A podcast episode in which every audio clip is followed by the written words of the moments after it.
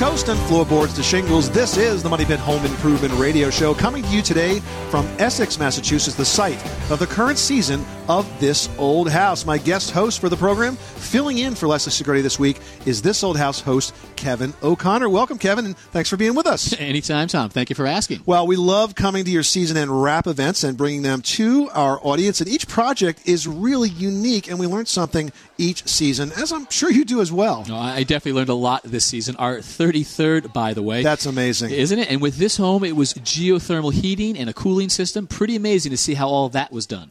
Now, the interesting thing about this project was that the homeowners are not actually going to end up being the residents. When all is said and done, John and Julie Kokorian actually purchased this home with the end goal of having Julie's parents move in. And they needed some very special considerations if they were going to stay in this home for the long term, right, Kev? It is. And the goal here was aging in place. Of course, the house had done that for decades already. It aged right in place. Uh, and that presented a ton of challenges as well. As older homes always do. So let's talk about some of those challenges, starting with something that many people that have old homes wrestle with every day, and that is the electrical system. You did a pretty major overhaul, didn't you? Well, we had two things go on. We had old electric in the house, and so we had to do a lot of rewiring uh, and upgrading that system. But we also had an old system bringing power to the house. So we are uphill on a very wooded lot, and we had poles which were carrying the wires from the street. And it was a couple hundred yards from the street up to the house.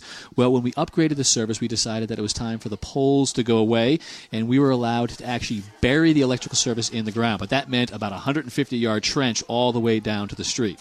Now, that's really an important upgrade, though, because so many people that have overhead wires have major power problems. I know the entire Northeast was impacted by Hurricane Sandy, and much of that was because the wires were overhead. By putting them in the ground, those wires and the entire infrastructure becomes a lot more stable, correct? Well, it was a it was a big consideration for the homeowners. It's a fairly isolated spot up here. Uh, I'm from the area, so I know how often the power goes out, and as you say, it is often storm related. So having those wires exposed to the trees and branches coming down was a problem. This was the opportunity for us to put them underground. And ironically, when we started digging that trench, you know Right. what we found?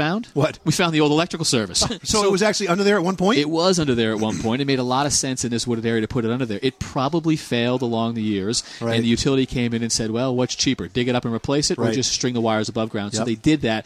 We're now taking it back probably 30 or 50 years, but to a system that we think is going to really hold up to any major storms in this area. Well, as, as so many homeowners know, you pretty much inherit the ghosts of homeowners' pasts and, and contractors' past, and, and in this case, utilities passed. utility companies Right. passed as well. Now, um, speaking of storms, another thing that you guys did here, which we really don't see too much anymore, is you installed a lightning protection system. Let's talk about that. Well, so we had a uh, lightning protection company come in and do an assessment, and what we found out was that this particular site was actually very vulnerable to lightning, and for three primary reasons. We are, as the crow flies, about a mile from the ocean, Right. and the ocean means more storms, um, so that means more electrical activity up in the clouds for us. We are also very high up, and electricity, lightning wants to strike the highest point, so we are now a tall house on a Yeah. high spot. And the third thing that I really never even considered um, it was the content of the ground. We've actually got a lot of ledge, and this part of Massachusetts is known for its ledge. It's got a lot of high iron content. And our professionals told us, they said, "Well, you know what, guys, you're like a big magnet for You're like a target. We were. We were Yeah. like a target. So they came in, and we have got rods on top of the roof. Um, we have got wires that go through the house, copper wires uh, through the house to conduct electricity down to a grounding rod so that it will uh, disperse the electricity into the ground and not have it come into the house. Yeah, let's talk a bit more about that because I think a lot of folks are very unfamiliar with what we're doing with the lightning protection system. So, in theory, the lightning strikes the rod because that's the target we put on the ro- on the roof. Then it travels down a wire, and where you put that wire is important because, for example, if you put it too close to electrical wiring, too close to plumbing. That electricity will jump across and electrify the house at the same time and fry the circuits. So you have to be careful where you put that wire. Then, of course, it's got to be implanted firmly in the ground because the ground is the ground, and The that's ground ground. where the electricity disperses. Yeah, I, I, didn't uh, fully appreciate this when the system was going in. We are doing nothing to reduce the chance of this house getting hit by lightning. What we are doing is making sure that if and when it gets hit, that we don't have any damage. And so that electricity, if it hits your house, it's going to go through your house to ground. Right. Feel lots of resistance. Um, and we want to make sure that we reduce that resistance. So give it a place to strike, Right. the rod on the roof, let the wire carry it all the way down. And as you say, we actually took care to make sure that all the wires were interconnected, and we tried to bring them away from the mechanical equipment as much as we possibly could, and actually ground the mechanical equipment as well. so a lot of thought went into this whole system. Well, it was a really smart improvement. If you're a lifelong fan of this old house, having your home chosen for a project is a little bit like maybe winning the lottery, except it's kind of an expensive lottery. And that's exactly what happened to John and Julie Corcoran, the homeowners from the project. John is here. Welcome, John. Thank you, Tom. Good to be with you. So you had a, a, a very exciting crew here to work on this project. What was it like working with these guys? It's it's a process you, you, you have to almost go through to understand. nine months of uh, nine months of a twelve to eighteen month project, really Right. crammed in fast. You you have to be able to roll with the punches and do things quickly. Yeah, absolutely. Now, what was it about this house that made it special for you? We live in the in the uh, abutting property. Okay. We, we were worried what might happen to this place is Yeah. part of it, and then we started to understand the history of the place, and it was special, and we wanted to protect it and preserve it, and that's a that's a perfect mission for this old Well, house. what was the history of the place? It was built uh, by the Hammond family in the 1930s. This was Okay. a getaway. It was a it was a little escape in the woods for Mrs. Hammond to uh, in, indulge a little bit in her, some of her artistic interests. Right. She she didn't live here too much, from what we understand. We've been able to research a fair amount on the house, but she um, she lived here. Or, or worked here until her death in 1959. We're only the fourth owner in, in the course of 80 something years in this house. And that's pretty amazing because if you think of 80 years in the house, an average of 20 years per owner, there's a reason that people hold on to this home for as long as they do. There's something special about it. I, I'm not sure if it's the way it sits. We have this theory on old homes that they're not the way they're sited isn't by accident. There there was plenty of choices in land and where to put a house. We think this was here to take advantage of the, the view, the light, the air. Right. For people who are artistic, those things are important. And, and even though the house was really overgrown when we started, even then it started to emerge a little bit that there was a vision around this house. And overgrown is really an understatement. I mean, this place was about to be devoured by forsythia bushes and all the trees. And remarkably, therapy for this man is with a chainsaw. I've come to this site many times early on to see John out there in the hard hat and chaps working a chainsaw, taking these trees down. It- Was you- that a you- fun part of the project afraid. for you, John? It was a good. It was a fun part of the project. It, it's sort of my weekend therapy, I guess. and uh, uh, it's not my day job, but uh, it's good to have a fallback if uh, times get tough. A- And the change is remarkable. You had a very wooded site with lots of sort of um, secondary trees and understories, you say, that was overgrown. Now that it's all cleared out, um, we not only have more chance for these trees to mature and to grow the good ones, but you actually brought in some views because there's water about a mile as the crow flies from here. Water to the north. Uh, the other big gain is that the, the place was infested with ticks. You may recall Oh, walking wow. in here, and Yeah. they're all gone. Huh. I think the. Not sure exactly what made them all go away. I think eliminating all the undergrowth was part of it. Yeah, well, you, you made it a lot less less likely that they're going to be happy here, and so they've moved off. Well, I thought Tom Silva had that effect on most. Uh, I'll, I'll check with him on that, Kevin. Uh, finally, uh, one of the goals here was accessibility, John. Why was that so important to you? We envision that this is a place that my in-laws might eventually move into, if not right away, fairly soon. My my father-in-law has uh, an artificial knee; he has a hip pending. Right. We have four young children. I'm sure they love them dearly, but the ability to visit us and then come down here and, and stay and, and have a little bit of privacy, but also to be able to get around, to be able to go in the front door, go right through. Everything's on one floor. Even though this is a two-story house, you can do everything you need to do on one floor. There's Perfect. no bumps on the floor, and you can have a perfectly normal life on one floor. Well, it's a beautiful project, John. Thanks so much for inviting us here today. Congratulations on the completion of this project. Thank you. It's great to have you here. You are listening to the Money Pit Home Improvement Radio Show on air and online at moneypit.com. Coming to you today from Essex, Massachusetts, the site of the current season project of this old house. I'm Tom Kraeutler. And I'm Kevin O'Connor. Still ahead, two very important people that make this old house happen every single week and are not in front of the cameras. They are Deb Hood and Tom Draudt, our series producer and director. Up next, Tom and Deb take us behind the scenes and share what it takes to bring this old house to TV every week. So stay with us. This is Jeopardy! Uh, I'll take uh, ways to lose money, 1000 This phrase for a house that keeps needing costly repairs is also the name of a home improvement radio show. Alex, What is a money pit? good? Hey, hey, hey, money pit,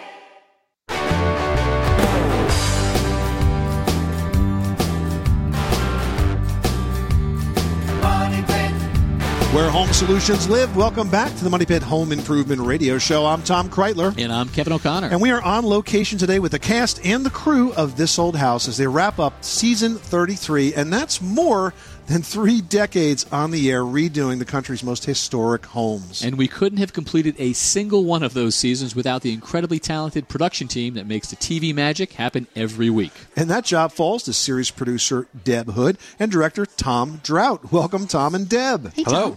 It's good to have you here. So, what were some of the unique challenges of this particular project? It has to be the remote site, the fact that we're up here on this hills, you know, everything has to be kind of trucked up. There's ledge and, you know, tr- a bunch of trees to take down. I think just the site itself sort of led to the challenges, but also some of the good opportunities for the project, I think. And for me, it was uh, the contrast against being in Cambridge before that, where we were up against city streets and all the problems there. Right. We had a 360 degree view here. We had nobody getting in our way. you know, we really had, uh, and, and, landscaping was like a huge part of it. It was just a really uh, great experience from all angles. You didn't have to worry about the neighbors here, did you? No, well, just one of them. now, I think people are fascinated um, about how you guys can take these houses from, you know, the old worn down shells that they start and transform them in such a very, very short period of time. I mean, even myself, a week prior to uh, to today's broadcast, I was watching your webcams. And I'm like, oh my god, they've got seven days left, and uh, we're not even seeing paint on the walls. I mean, how do you guys pull it off? It always seems to come down to that that we think it you know it, it just it doesn't look like it's going to be possible to finish it but it's all Tom Silva it's Tom Silva's sort of ability to marshal his subcontractors and and just get the that kind of level of performance out of them. I mean, it's one of the things that you know people don't unfortunately don't get in the real world very often is that sort of you know attention to detail and teamwork. But here you know everybody is just working towards the one goal of getting it done. So you see you know kind of miracles that you don't see in the real world. I, I do have to agree that Tom Silva is critical to the operation but the thing that Deb's not telling you yeah. is you know her involvement in that process. Um, she's the producer so she's in charge of the story certainly um, and production days but she's surprisingly uh, a very effective construction manager uh, because Deb's got to make sure that whatever's going on on the job site is available for us to film. So right. she's actually working hand in hand with Tom Silva and his crew all of the time. I can't tell you how many times I've bumped into a conversation or overheard a conversation with Deb, and she's um, haggling with a tile contractor or talking to a designer. she's very much a construct, construction manager on this job. So you've uh, picked up a lot of knowledge over the years. How long have you been doing this? Uh, Eleven years now with wow. this old house. Yeah, I always say just enough to be dangerous, but you, I always make sure to tell people that I am not a builder. I'm a TV producer first. So do you do the, all the repairs in your own house? Uh, no, we, uh, we it's that classic story. My husband and I live in a house from 1880, and I have plywood, bare plywood, in my kitchen on the floor. So you know the cobbler's uh, children have no shoes, and so um, our house gets neglected, sadly. Tom, what's it like working with the homeowners? I mean, they invite you uh, into their home, so it's a it's a it's a very close relationship that you obviously have to have with these folks to kind of let you film a renovation project, um, which of course they're always very stressful. So, what's your secret to success with working with the homeowners? Well, a lot of times we don't work. I mean, we work with them uh, in the beginning, and sort of, we, and Deb kind of keeps the filter for for me. Uh, actually, to respond to some of what was just said before, uh, you know, the, the, filters that go through to the time it gets to my stage, right, uh, is pretty amazing. I mean, again, Deb is balancing so many different things, and I don't see half of it. So I have the lucky job of being able to just be presented with this is what we're doing today, and just trying to make it better. As far as the homeowners are concerned, their their impact is you know it varies on each job, but really the relationship with, with Tommy and the contractors, and in, in, in, this particular case, Jason White, Jason White, right, Mm-hmm. who is just you know in charge of this. You know, just the subtlety of making sure that they're comfortable finishing this job, right. but as well as we're trying to get TV out of it, and that balance of trying to like not get in their way, but you know support them is is really tricky no matter where you do it. So it's uh, we just try to make it work for everybody, and it's sometimes that's not easy, but sometimes in this case it was really successful. Yeah, and I and I understand the one of the things that you have to say about 25 times a day is one more time. yeah, right. Nobody believes me at all.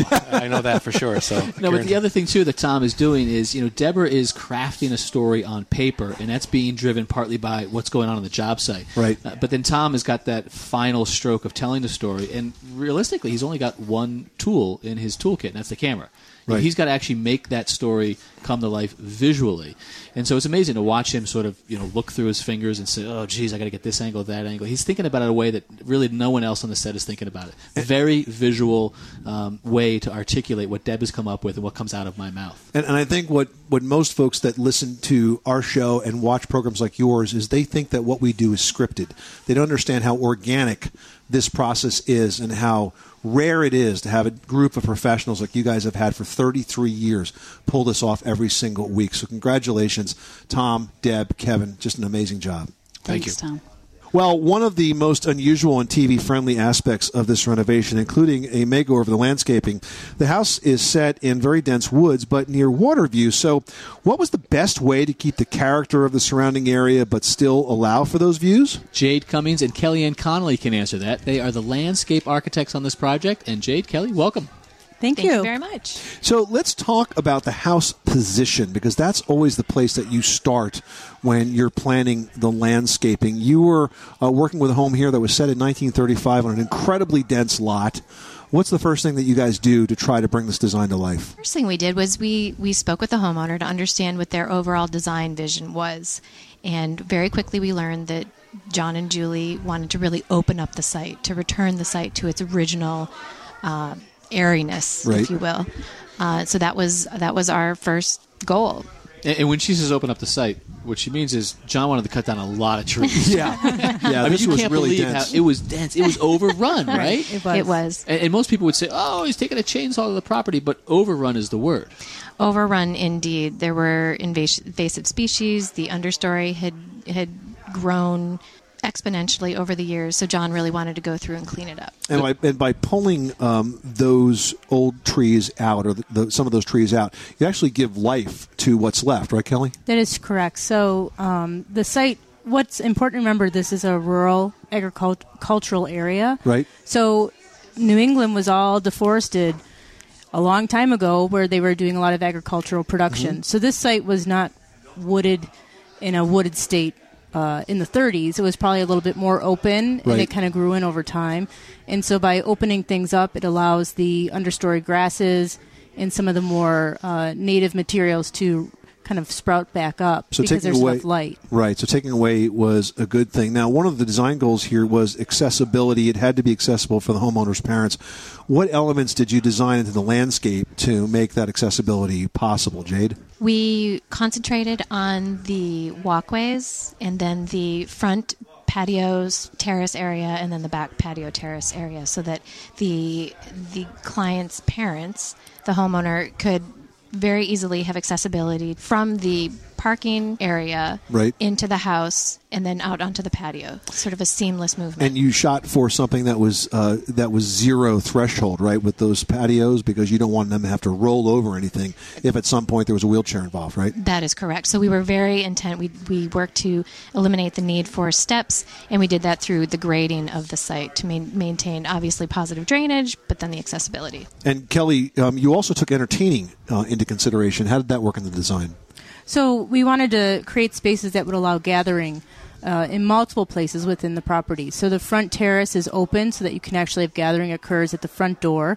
You have a very um, beautiful sort of organic shaped terraced retaining um, patio on the back of the house that has enough room for a grill and table and so on. And then you have the greater meadow, which opens up to you know family use area there, and uh, the site in general allows for multiple zones of activity that don't require steps and, and sort of change of elevation. Good. Last question, 10 seconds. Uh, Jade, if a homeowner wants to make their home accessible from the outside, where's the best place to start? Start with a good plan, and then when you understand the circulation routes, work with the elevation change to make sure that you don't have to have unnecessary steps and a clean access entry point. Great advice. Jade Cummings, Kelly Ann Connolly from Terra Inc. Thanks so much for stopping by the Money Pit. Thank, Thank you. you. You are listening to the Money Pit Home Improvement Radio Show, coming to you from Essex, Massachusetts, and the site of the Essex Project on TV's This Old House. Up next, we're going to talk to the last man standing, the only original cast member of This Old House, Norm Abram. And Norm is a TV icon, and his knowledge about homes and craftsmanship is unmatched. We're going to hear about the problems going into this project, including what we lovingly call deferred maintenance, and how that problem was solved by the team at This Old House. The Money Pit will be back after this. 888 Money Pit. Money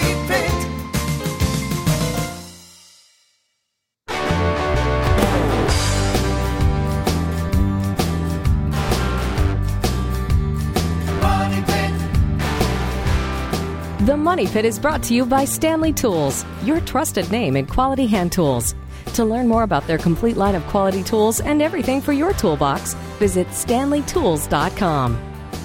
Making good homes better. Welcome back to the Money Pit Home Improvement Radio Show, coming to you today from Essex, Massachusetts, where they are wrapping up another successful season of This Old House. I'm Tom Kraeutler. And I'm Kevin O'Connor, pleased to be filling in for the better half of the Money Pit's hosting team, Leslie Segrete. no disputing that fact. So if you're watching the episodes right now on TV, you'll see that our progress is at about the halfway mark. But here on the site today, we are getting our first look at the completed project, and it looks great. A completely renovated 1935 woodland cottage. A beautiful project. And one of the challenges, though, we all face when remodeling an older home is making up for years of neglect that are brought on by little to no upkeep over decades and decades, which really does take its toll on any structure. This project was no different. Well, except with one exception, the home had master contractor Norm Abram to bring it back to life. Welcome, Norm. Glad to see you back here again. So, congratulations on your 33rd season. Did you start when you were like 12? Yeah, it seems that way. So let's talk about this house. Uh, one of the biggest problems, something that everyone can relate to, deferred maintenance, neglect. I mean, you had it here in spades, right? Yeah, you know, the, the grade was bad around the exterior of the building. It came right up over the sidewall shingles. We always get terrified when we see that. Right. There was an addition that had been put on that was always suspect from the first day we were here because you started to see the sags and the dips in the floor, Right. in the roof line. The shingles, the roof was totally. I'm surprised it didn't leak. The roof shingles were so bad. The windows were rotten. There, there was nothing that was really good about this Right. house when we started. Wow. And you know, we spent a lot of time uh, fixing some of those problems, but we also took that roof off, and it, probably the most memorable two days in filming history. Is that right? Well, we ended up going up on that roof on probably the hottest day of the summer in July or August. It it went over 100 degrees. It was over 100 degrees and we were up there for eight hours. all day. Wow. I mean, well, well, it started out, we thought we had this idea we would just cut it into little chunks. Right. If we had done that, we would have been there for three days. and Tommy decided, wait a minute, I think I'll get the lull, and maybe we can do this in little bigger chunks. And then Jason got up there, and we just started taking as big a chunk off as we could. Downing the water all day long. I went home. I thought I was going to be sick. It was. It was. I've been doing this show for what 33 years. 33 years, yeah. and that was the hottest day that I've ever worked. Really, on ever. show, ever. I, I could barely walk the next day, and I was too embarrassed to say anything. And then when I found out that everyone else was just wiped out from this day, I mean, hundred plus degrees up on the roof, eight hours. Yeah, eight hours, killing 100, it. 100 degrees, and that turns into about 45 seconds of television, right? And, and, on, and on top of it, we had a bunch of wasp nests. oh, man. so we're up there. You don't want to be swinging arms wildly on top Right. of the roof, you oh, know? Oh, I man. forgot about that. Kevin's got the spray, and he's like spraying it all over. I was like, "You guys get the roof off. I'll take care of the bees." Let's talk about some of the windows that you guys worked on here. Um, a lot of them were rotted, not functional. How did you restore those? Norm? well, basically, they didn't get restored; they got replaced. Right. And uh, Tommy. And that's the decision that every homeowner makes. Is Right. it a restoration or is it a replacement? Right, and you know they were single pane. Uh, they they were rotten. There was no no economy at all, even of thinking of trying to save those Right. windows. But the thing that was interesting is the homeowners still wanted to have the same look. They wanted an outswinging casement type Right. window, which is not uh, unusual, but not one with a crank. One with just a little lever lock on it, so you kind of manually push it out and make it work in that in that form. Like an old, like an old-fashioned window would work. that's right. You often Yeah. see those in steel in some buildings, Yeah. but they were Yeah. wood in this case. And uh, so the windows and everything are pretty much sized the same. Uh, where we pushed the building out a bit for the new kitchen space and the new um, all-season uh, sunroom. Uh, that it was a different configuration than what was here originally. And, and I will say that one thing that we did have to do is because these are, are swing out casements without the crank, you've got to reach into the uh, sash and turn a handle. The screen, as you know, is typically on the inside of the casement. We had to create an operable screen, a screen that would hinge. So the screen out. actually had to move with the window. No, it actually um, the window you pushed out, but Right. the screen was hinged so that you could pull it in. So it was Ah. a two-part operation. Got it. The manufacturer makes one, um, but it wasn't the look of uh, what Tommy or the homeowners like. So Tommy went and he, of course, manufactured Made his own, right? Custom screens for the inside of these windows, but it actually made a big difference in terms of the look and the operation. And I've got a confession to make: the old windows were so quaint looking, Right. uh, even though they weren't efficient. I got about three or four of them back at a treehouse at the house. Oh, perfect. You got three or four out of how many windows there are? Yeah, well, listen, you don't have to worry about energy efficiency with a with a treehouse. No. And then you took um, you took that uh, that sort of idea of trying to keep the original design to the inside with the trim on this house, which is actually very unusual. Right, very plain plain trim on the inside, but it was even more than just the trim. The homeowners didn't want to do this project and do what most people would do in a renovation like this, where everything is going to be crisp and straight and square and sharp. They wanted it to have the feel of an older house. So the outside corners in the rooms, instead of being 90 degree angles, they have these soft curves, and it kind of mimics the old wood. Uh, corner bead that they used to use back in you know in the 8 17 1800s and uh, and then they did the plaster instead of going for a you know glass smooth plaster job. It has that feel of and I went, in some places you look at it, it looks like oh they had a problem. They patched the old Right, no, that's the old supposed to look that way, plaster. yeah. right right and and so that that uh, really made a big It looks less than perfect on purpose. absolutely. absolutely and that's not easy to pull off. It's not. and like anything people try to distress furniture or anything like that. If you if you if you're not careful about what you do it really looks horrible. But this came out beautiful And there's an eclectic mix of materials, and so you've got this sort of rough plaster in most rooms, but in the foyer we use those rough sawn pine boards. Mm-hmm. We were able to salvage some old beams, and you guys spent a lot of time installing those, particularly in the kitchen. Right, and that made a big difference having that space go from a lower ceiling in the living room area, and then just walking into that kitchen and seeing it soar up. It really opened the whole feel of downstairs. Well, the transformation here is magnificent. One of the best I've ever seen. Congratulations on another amazing project. Of your 33rd season, Norm. Thanks so much. well, you're welcome. You know, when I get ready to totally retire, I hope my kids build me a place like this. You are tuned to the Money Pit Home Improvement Radio Show. Still to come, we're keeping it all in the family. We're going to talk to Ross Trethewey, Richard's son, who's the resident expert on eco-friendly mechanical systems for the home. He's going to tell us about the unique geothermal heating and cooling system for this house. And later, I'll wrap up the project highlights and get ready to hand the keys over to the new homeowners. From Essex, Massachusetts, the Money Pit continues after this. You live in a money pit.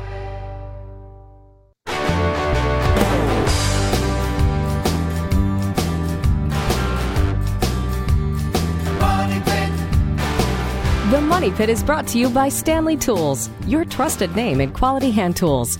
To learn more about their complete line of quality tools and everything for your toolbox, visit stanleytools.com. Where home solutions live. Welcome back to the Money Pit Home Improvement Radio Show. We are coming to you today on location in Essex, Massachusetts, where we're getting a sneak peek into the current season of this old house. Now, you can follow along the amazing project on your local PBS station, but I get to see the finished product.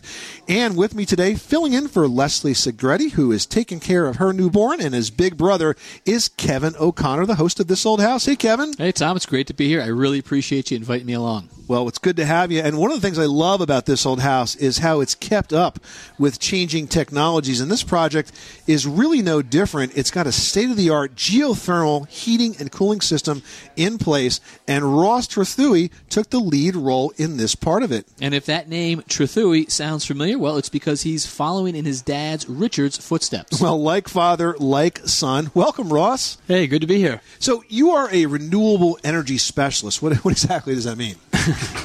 So that means what you print on your business card, right? Yeah, exactly. That's just on the business card, a little slogan there. But um, it's what I studied in school, Okay. and it's what I'm passionate about. So renewable energy, whether it's you know making a small residential application more efficient, whether it's looking at a commercial building and making that more efficient, you know, how do you how do you lower your energy bills? And you got big big shoes to fill with your, with your dad as the as the plumbing and heating contractor on this. I sure house. do.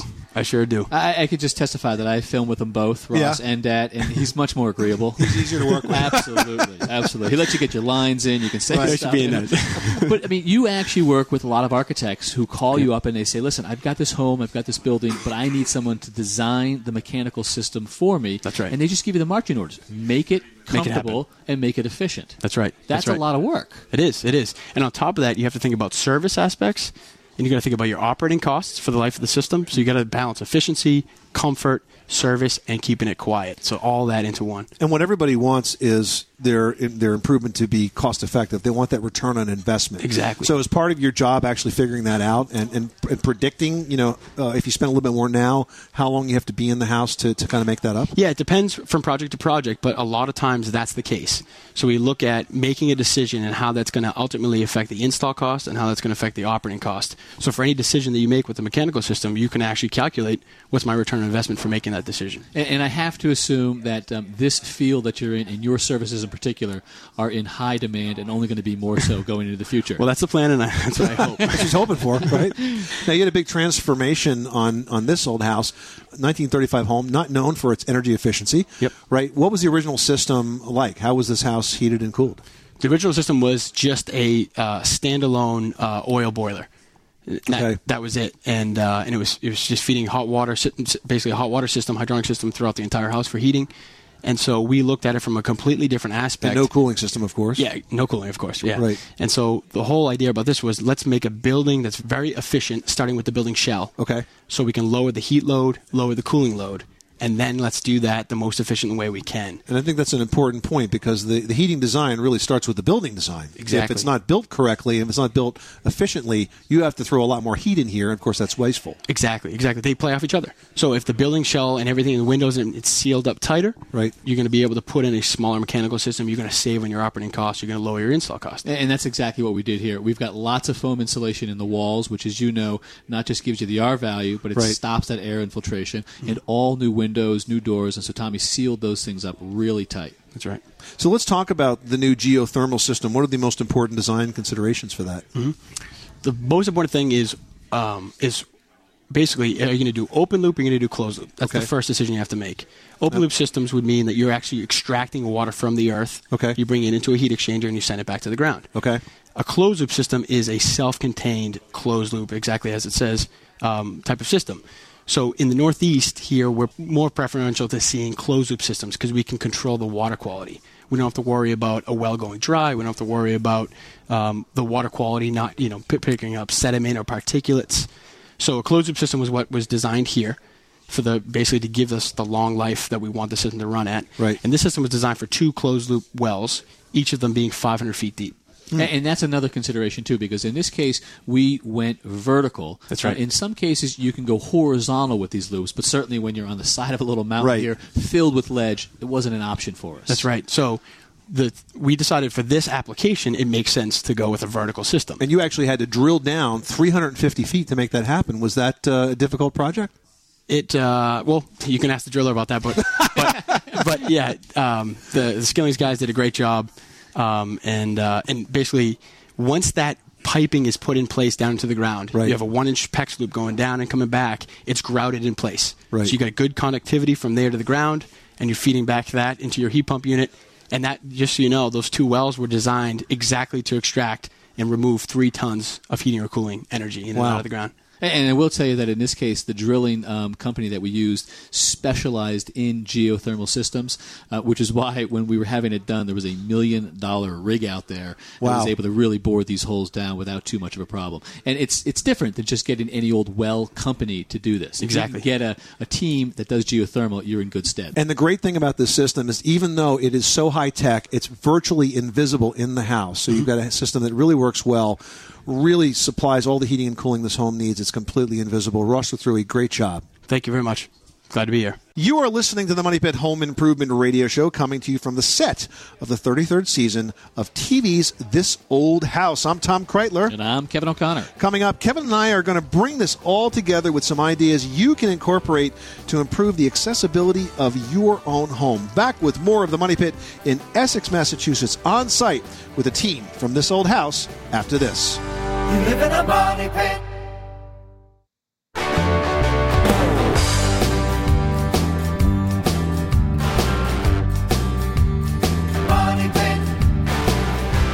Welcome back to the Money Pit Home Improvement Radio Show on air and online at moneypit.com. We are coming to you today from the set of This Old House, which happens to be the home owned by John and Julie Corcoran in Essex, Massachusetts. Now, this home is getting a major overhaul so that Julie's parents will have a comfortable place to live and to be near their grandchildren. That's right, and it was with that in mind that the entire project was laid out. Everything from having a complete first floor with bath and bedroom, as well as planning for the future with a caregiver suite on the second floor. And of course, all with principles of universal design. Now, let's talk about that, Kevin, because sometimes the term universal design gets a bad rap. People think that we're talking about hospital esque design with stainless guardrails everywhere in the house. Um, it's not really like that, is it? No, it's not. And in fact, uh, I think people also have this uh, preconceived notion that it's just for people as they get older. But the reality is that universal design is really just good design and it makes living in your house easier. And it can run the gamut from things that we think about that people that may be physically impaired might need, like no thresholds or no curbs into the shower. Right. But it could be as simple as good lighting. And we all benefit from things like good lighting or big open floor plans. Yeah, I mean, something like, for example, that I can appreciate, you know, having three children, you always come home with your hands full of either a kid or groceries, right? Is replacing a round doorknob with a lever doorknob. Absolutely. Simple thing like that, just easier on the hands. You can pop it with an elbow. Same thing with light switches. Toggle light switches uh, are out. Paddle light switches are are in. Uh, bathrooms, for example. Bathrooms are a great place. Think about a comfort height toilet. Um, they don't say it's a high toilet for people with physical impairments. They say it's comfort height Yeah. because it's actually comfortable for everybody. It doesn't mean that you have to get down as low or up as high. And when you've got faucets and fixtures that are easy to turn on and off, that are easy to access, uh, it makes a lot of sense. If you've got um, uh, sinks that are easy to get under to clean, or so that you can actually get to the supplies that you need, cabinets that are easy to open, Right. great lighting, no trip points, no places to slip in that tub or shower. Well, who doesn't benefit from something like that? Two words that don't normally go together: toilets and comfortable. Or cleaning in my house. It's something exactly, do. exactly, yeah. And you know, you mentioned lighting. Good lighting is critically important. Um, getting rid of those thresholds is um, sometimes easy, sometimes not complicated. So if you can't get rid of the threshold, something as easy as maybe putting a rest stop near that threshold. By that I mean a bench, right? A, a bench, or we've even seen little ramps that actually will uh, bring you up to grade very slowly up and over the threshold, and so that it gives you a gradual transition to an existing trip point. The key is done well. Universal design is completely invisible, and in fact, it actually improves both the look and the function of the home, regardless of the age. And it doesn't have to be expensive. These could be small changes that you can make to any part of your house. This is the Money Pit Home Improvement Radio Show. We are just about out of time, but I wanted to take a moment to send out a very special thank you to the entire cast and crew of This Old House, as well as the homeowners for allowing us to broadcast from the set today. And I also want to thank my very special co-host for the day, Kevin O'Connor, who's been filling in for Leslie Segrete and giving us a first-hand account of the reconstruction of this magnificent home. Tom, it's been great to be here. I appreciate the invitation, and uh, to be honest with you, I'm getting ready to get back to TV. so be sure to visit thisoldhouse.com to find local PBS listings for This Old House and Ask This Old House. Coming up next week on the program, we're going to talk to Mark Walberg, not the actor, but the host of the Antiques Roadshow, about his latest TV project, a race to see which contestant has found the most valuable trinket from flea markets and garage sales. That's all the time we have. So from this old house, I'm Tom Kraeutler. And I'm Kevin O'Connor. Remember, you can do it yourself. But you don't have to do it alone.